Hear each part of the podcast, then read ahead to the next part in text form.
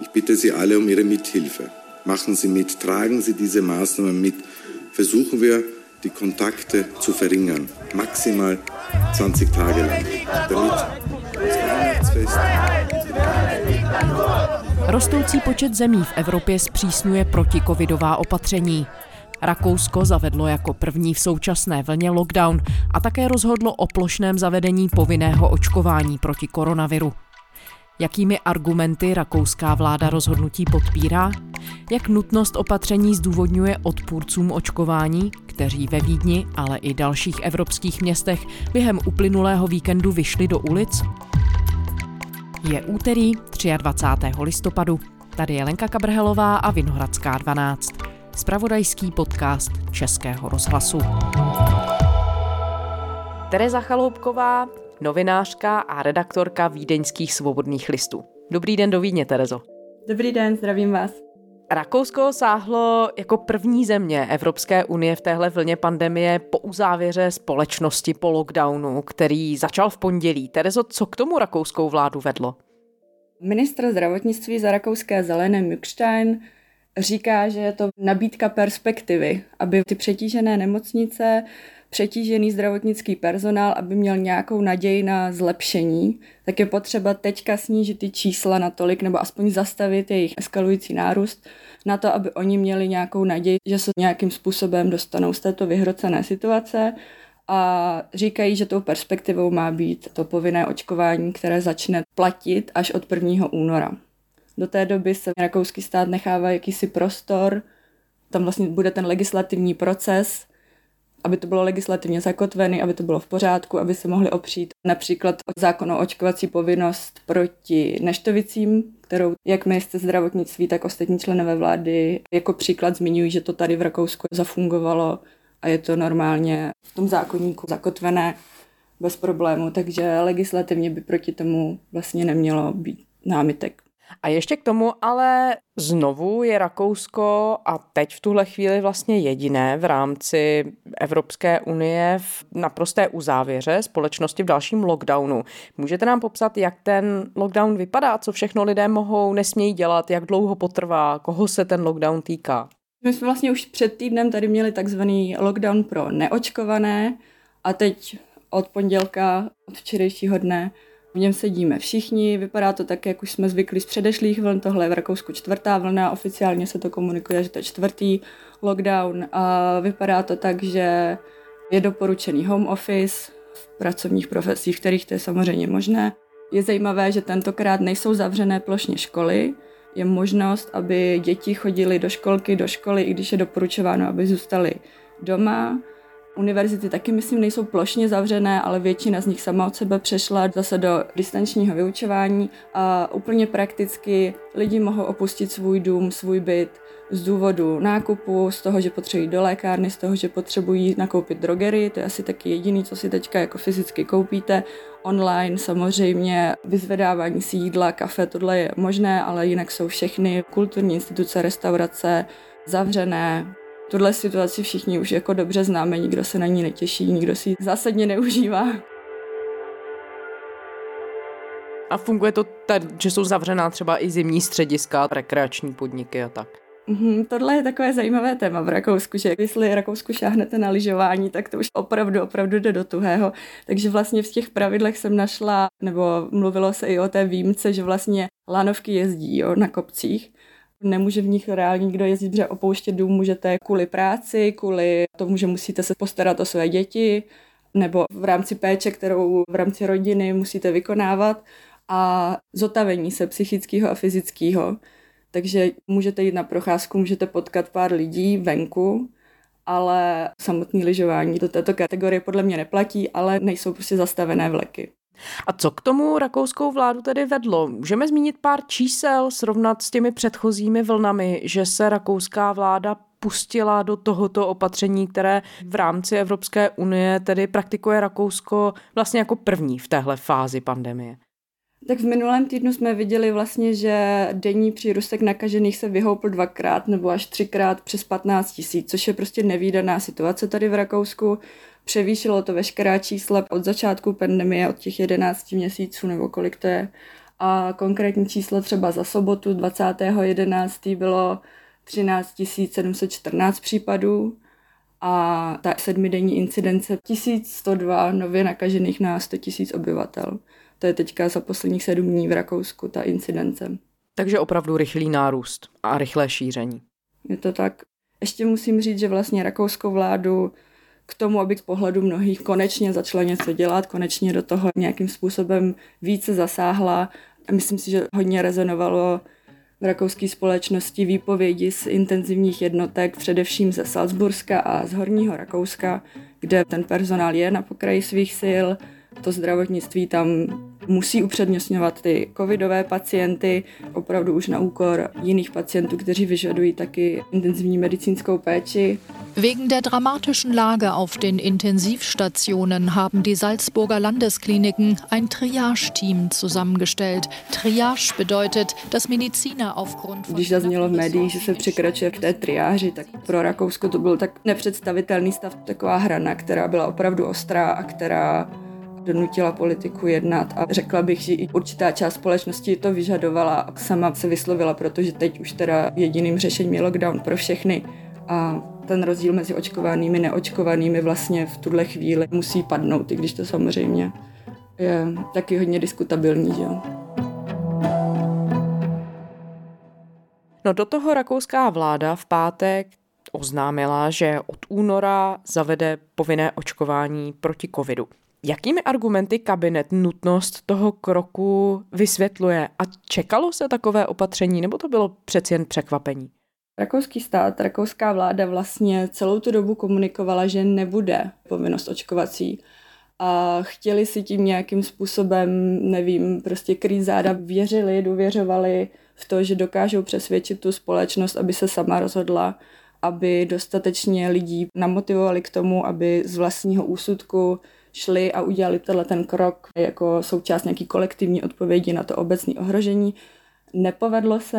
Nepovedlo se získat tak vysokou míru té proočkovanosti.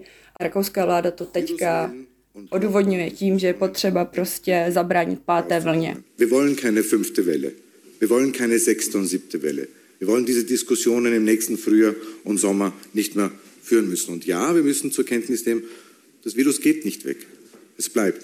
Mluví se tady o 5. vlně, takže jsme teda ve 4., ta eskaluje, tu musíme nějakým způsobem sploštit nebo aspoň zastavit a že tento lockdown a ta perspektiva toho očkování je vlastně směrem k zastavení, k neutralizaci, řekněme, 5. vlny.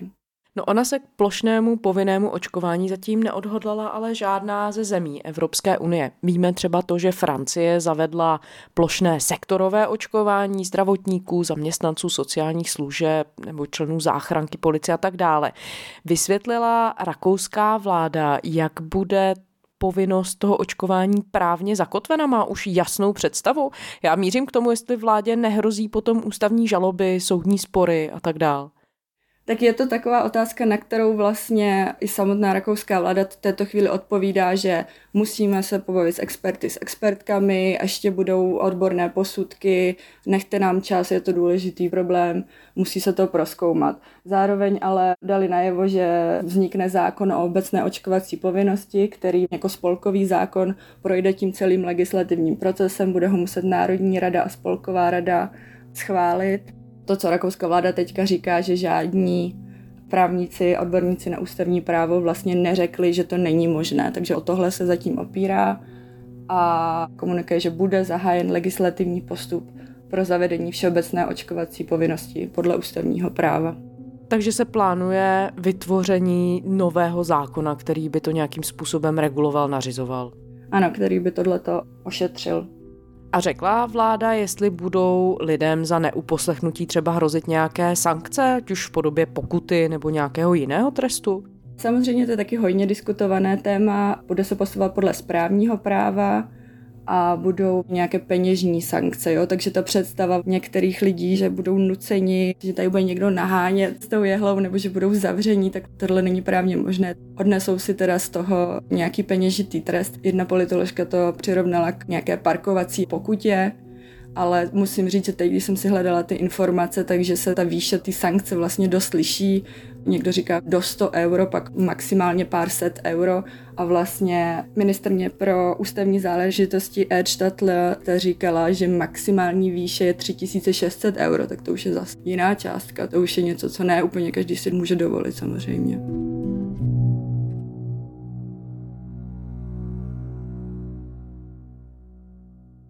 No, vy jste zmiňovala, že vláda sama připustila, že se nepovedlo naplnit ten cíl proočkovat co největší procento společnosti tak, aby lidé chodili na vakcinaci dobrovolně. Rakousko v tuhle chvíli má zhruba 660% plně naočkovaných obyvatel a patří tedy k zemím s nejnižší proočkovaností v západní Evropě. Tady nutno říct, že v Česku je to procento ještě menší.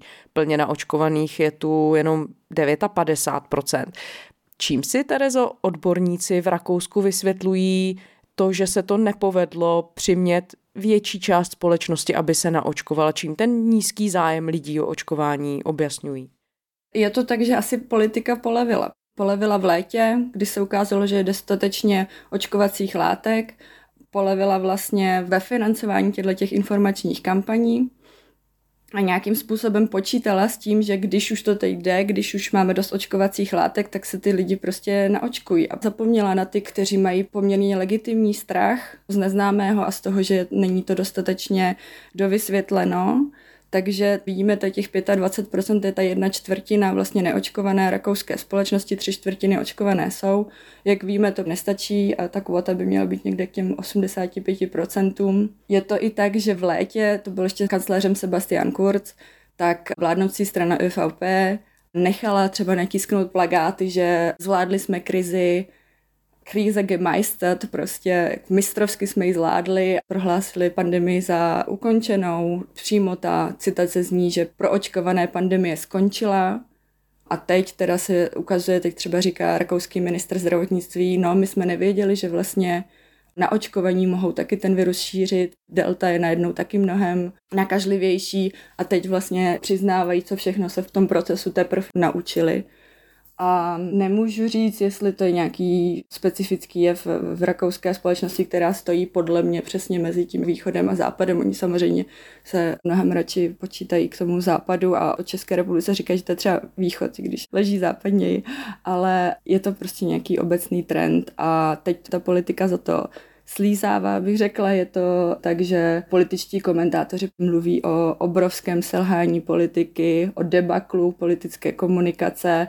A taky musím teda ale říct, že vlastně rakouští politici nějakým způsobem tu zodpovědnost přijímají, omlouvají se, teď to tady prostě vypadá jak lekce z omlouvání, že každý se nějakým způsobem tady ten vstřícný krok, aby prostě z toho nějakým způsobem dopadli dobře, vypadali u toho dobře, že rozumí tomu, že nedostáli svým požadavkům. Jako první se omluvil za celou vládu rakouský ministr zdravotnictví, rakouský kancléř Schallenberg, ten se omluvil jenom u očkovaných, což je taky takové zvláštní, i když samozřejmě taky pochopitelné, protože očkovaní lidé počítali s tím, že jich se to nedotkne a že ten lockdown vlastně už není možný. To tady bylo taky komunikováno. A jsou taky političtí komentátoři, kteří vydali poněkud cynický komentář pro orientaci v těchto časech, že si můžete být jistý, že když nějaký rakouský politik říká, že to určitě nenastane, tak to vlastně nastane, že takhle si to může člověk překládat, jo, tu politickou komunikaci. Takže to samozřejmě tomu celému jako nepomáhá.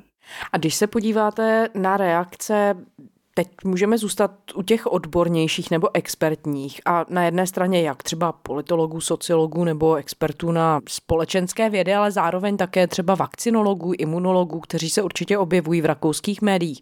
Shodují se teď v hodnocení toho, jestli to povinné očkování může zájem obyvatel o vakcínu zvednout? Řekla bych, že ano, že dokonce jako je tady nějaká naděje toho, že toto by mohl být ten bod, v kterém se to jako k lepšímu obrátí, ale samozřejmě počítá se s tím průzkum Vídeňské univerzity, který se zabývá přístupem lidí k očkování, tak ty říkají, že asi 15% je velmi přesvědčených, že se nechtějí nechat očkovat. Zároveň z těch 15% ještě někteří třeba čekají na ty další vakcíny, takže tam ještě nějaký manipulační prostor bude a zároveň se ví, že asi 7% populace prostě není možné zasáhnout, i kdyby se na hlavu kdokoliv stavěl, to už je jedno, jestli kancléř, vyčerpaný zdravotnický personál nebo spoluobčané. Počítá si, že 7% lidí k tomu očkování Rakousko nedonutí. Zároveň ale existuje jistá optimistická predikce, že to by stačilo, jo? Že když těch 7% zůstane nenaočkovaných, tak se překročí těch 85% potřebných naočkovaných. Jak tohle všechno nese rakouská společnost? Pojďme se podívat, jaké vyvolává to nové opatření reakce tam. O víkendu jsme viděli, že kolem 40 000 lidí demonstrovalo ve Vídni proti těm novým opatřením. Protesty se odehrály i v Linci. Je tohle, Terezo, jenom malá výseč obyvatel, která chodí do ulic, která otevřeně protestuje, nebo opravdu sílí nespokojenost s tím, jak si rakouská vláda za koronaviru počíná? Tady bych si dovolila trošku subjektivní pohled. Já ve Vídni žiju a vím, jak se chodí protestovat a že to je taková, řekněme, instituce společenského života, že pro své politické názory lidi jsou ochotní a je to pro ně nějakým způsobem úplně normální na tu demonstraci. Tady, když byla vláda rakouských lidovců, rakouských svobodných, to je ta vláda, která padla s Ibiza aférou, tak existovaly takzvaný Donnerstagsdemo, čtvrteční demonstrace. Tou nákupní velkou třídou Maria Hilfer Straße chodili lidi pravidelně každý čtvrtek protestovat proti té stávající vládě, která ani v tu chvíli zrovna ještě neměla na talíři ty největší skandály, které ji pak sundali, ale prostě tady ve Vídni je pak vidět, že ty lidi se schromáždí. Takže z tohohle, že jako v sobotu je nějaká demonstrace, zase nejezdí tramvaj, člověk jako neprojede tím centrem, tak to je vlastně jako normální, to se vám ve Vídni stát může. Takže z toho pohledu to nebylo tak překvapivé, že lidé vyšli do ulic. Nebylo. 40 000 uváděla, vím, že ČTK, 100 000 lidí uváděla strana pravicová, která ty protesty svolala. Tam můžeme s tím nadnesením počítat. To, co nebylo normální, že to bylo teda den po zavedení toho lockdownu, ty emoce byly rozjitřené, řekněme to takhle, opravdu u všech. Část lidí to převtělila v to, že tam šla, mávala rakouskýma vlajkama, byly tam dýmovnice. Nebyl to prvomájový průvod. Nad náměstím Hrdinu v centru Vídně kroužil celý den policejní vrtulník a ze všech stran se přibližovaly davy lidí. Policisté je na místě vyzývali, aby nosili respirátory. Sešlo se tu hned několik protestů. Ulice tentokrát nezaplnily pouze Vídňané, autobusy plné nahněvaných lidí přijížděly ze všech koutů země. Třeba Greta dorazila z Lince.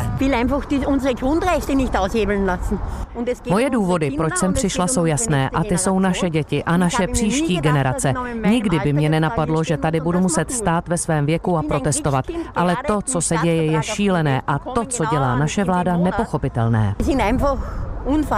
Slova o lockdownu se zdaleka neozývala tak často jako hesla proti povinnému očkování. Tím podle demonstrantů vláda okrádá lidi o svobodu. Takový názor sdílí i Gerhard, který si nedokáže představit, že vakcinaci proti koronaviru nakonec podstoupí. Rozčiluje mě celková komunikace politiků. Nejprve nám bylo řečeno, že 2 dávky vakcíny budou stačit k plné imunitě proti koronaviru. A najednou přichází třetí a ta je potřeba hned po pár měsících. Náš kancléř si říká, co chce a najednou to vypadá, že neočkovaní ani nebudou mít Vánoce. Je to jenom zmatek, celá ta jejich komunikace. Nezvyklé bylo to, že vycházely články, že rakouská policie nedoporučuje, abyste do toho centra šli v tu chvíli. Zpravodajství, veřejnoprávní televize ORF, kteří tam byli, říkali, že v tom, jak to bylo očekáváno, nějaké násilnosti byly očekávané, tak nakonec to bylo mírumilovnější. Wir möchten unsere Kinder schützen. Viva la liberté!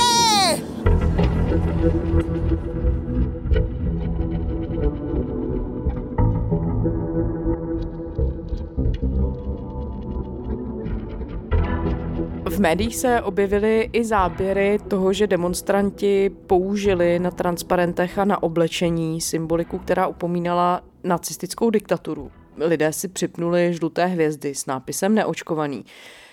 Jaké reakce to vyvolalo v zemi, která má svoji vlastní zkušenost s nacismem? Tohle je samozřejmě v Rakousku ožehavé téma, protože existuje část společnosti, která historicky ten Anschluss vlastně vítala. S tímhle se do nějaké míry rakouská část doteď nesrovnala. Myslím si, že existuje i nějaká minimální teda část společnosti, která se ani od tohoto historického faktu jako vnitřně nedistancovala. Takže pokud lidi mávají z odkazy na holokaust, tak je to opravdu něco, co už je velmi krajně, na hranici vkusu, za hranou, řekla bych. A je to samozřejmě trestný čin. Popírání holokaustu a bagatelizování holokaustu, z těch 400 trestních oznámení, nějaká část z nich souvisí tady s tím. Větší část samozřejmě souvisí s nenošením masky nebo nedodržování rozestupu, což samozřejmě při té demonstraci k tomu docházelo. Tam je vlastně velmi důležitá postava opozičního politika Herberta Kikla, který je předseda strany FPE, Rakouských svobodných, který velmi systematicky od začátku jede takovou minikampaň pro svoji vlastní stranu, ale samozřejmě velmi rychle a chytře pochopil, že pokud získá na svoji stranu lidi, kteří popírají vlastně samotnou existenci toho viru, neakceptují ten problém, takže vyhraje politické body a s tímhle on vlastně velmi chytře hraje. Unser Land kerzengerade in eine Corona-Diktatur. Alle, die gewarnt haben, dass am Ende der Reise der Impfzwang stehen wird, die haben damit recht behalten. Teď je trošku úsměvné, že shodou okolností minulé pondělí byl pozitivně testovaný, takže na tu demonstraci samotnou nemohl přijít, byl teda připojený online, ale je to prostě taková postavička, která, a teď ho budu trochu karikovat, ale on opravdu je takový jako diblík, který dokáže tnout do živého a té rakouské politice dělá problémy. Lüge, gebrochene Versprechen, Manipulation, Zwang, Freiheitsberaubung und die Spaltung der Gesellschaft, das sind die Zutaten einer Politik, die dělá problémy v té jednotné komunikaci a je vlastně vtipné, že opoziční ostatní strany a vládní strany se třeba tady v tom shodnou, jo? Že ta bagatelizace problematiky koronaviru je napříč politickým spektrem těm rakouským stranám prostě příliš v té podobě, jakou Herbert Kikl předvádí. No vy jste zmiňovala, že policie v předvečer těch protestů varovala, aby lidé nechodili do centra Vídně a očekávala policie, alespoň to tak ventilovala média, že těch protestů se zúčastní i pravicoví extremisté.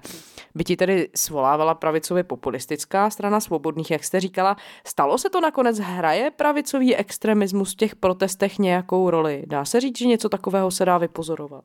Dá se říct, že při jakékoliv demonstraci, která by mohla být jenom trochu za jejich věc, tak samozřejmě jsou tam. Je to jejich, já nevím, jak bych to řekla, jestli to je hobby, nebo jestli jsou profesionální demonstranti. Tady se to i oficiálně tak v médiích podává. Neonácis jako neonáckové není vlastně pojem, který by musel procházet nějakým korektnějším vyjádřením. To se prostě používá, je to určitá hodně samozřejmě malá skupina obyvatel, která má v oblibě se hlasitě někdy násilně projevovat. A je to tak, že se tady i počas toho lockdownu, vlastně jarního, toho 2-3měsíčního, tak každou neděli, tady se říká korona verweigera, lidi, kteří tu koronu vlastně popírají, tak každou neděli nějaký takovýhle průvod šel. A z velké části tam byli pan Herbert Kikl, předseda strany svobodných, vždycky v tom nějakým způsobem měl prsty, pokud nebyl hlavní řečník. Neonacistická scéna taky pochodovala Vídní, ale co se týče masivnosti toho, že teďka se přidali i někteří lidé ze zdravotního personálu, ze šetřovatelského personálu, kteří nesouhlasí s tím, že by mělo být nařízeno, aby se naočkovali, tak v tom byla třeba výjimečná tato sobotní demonstrace.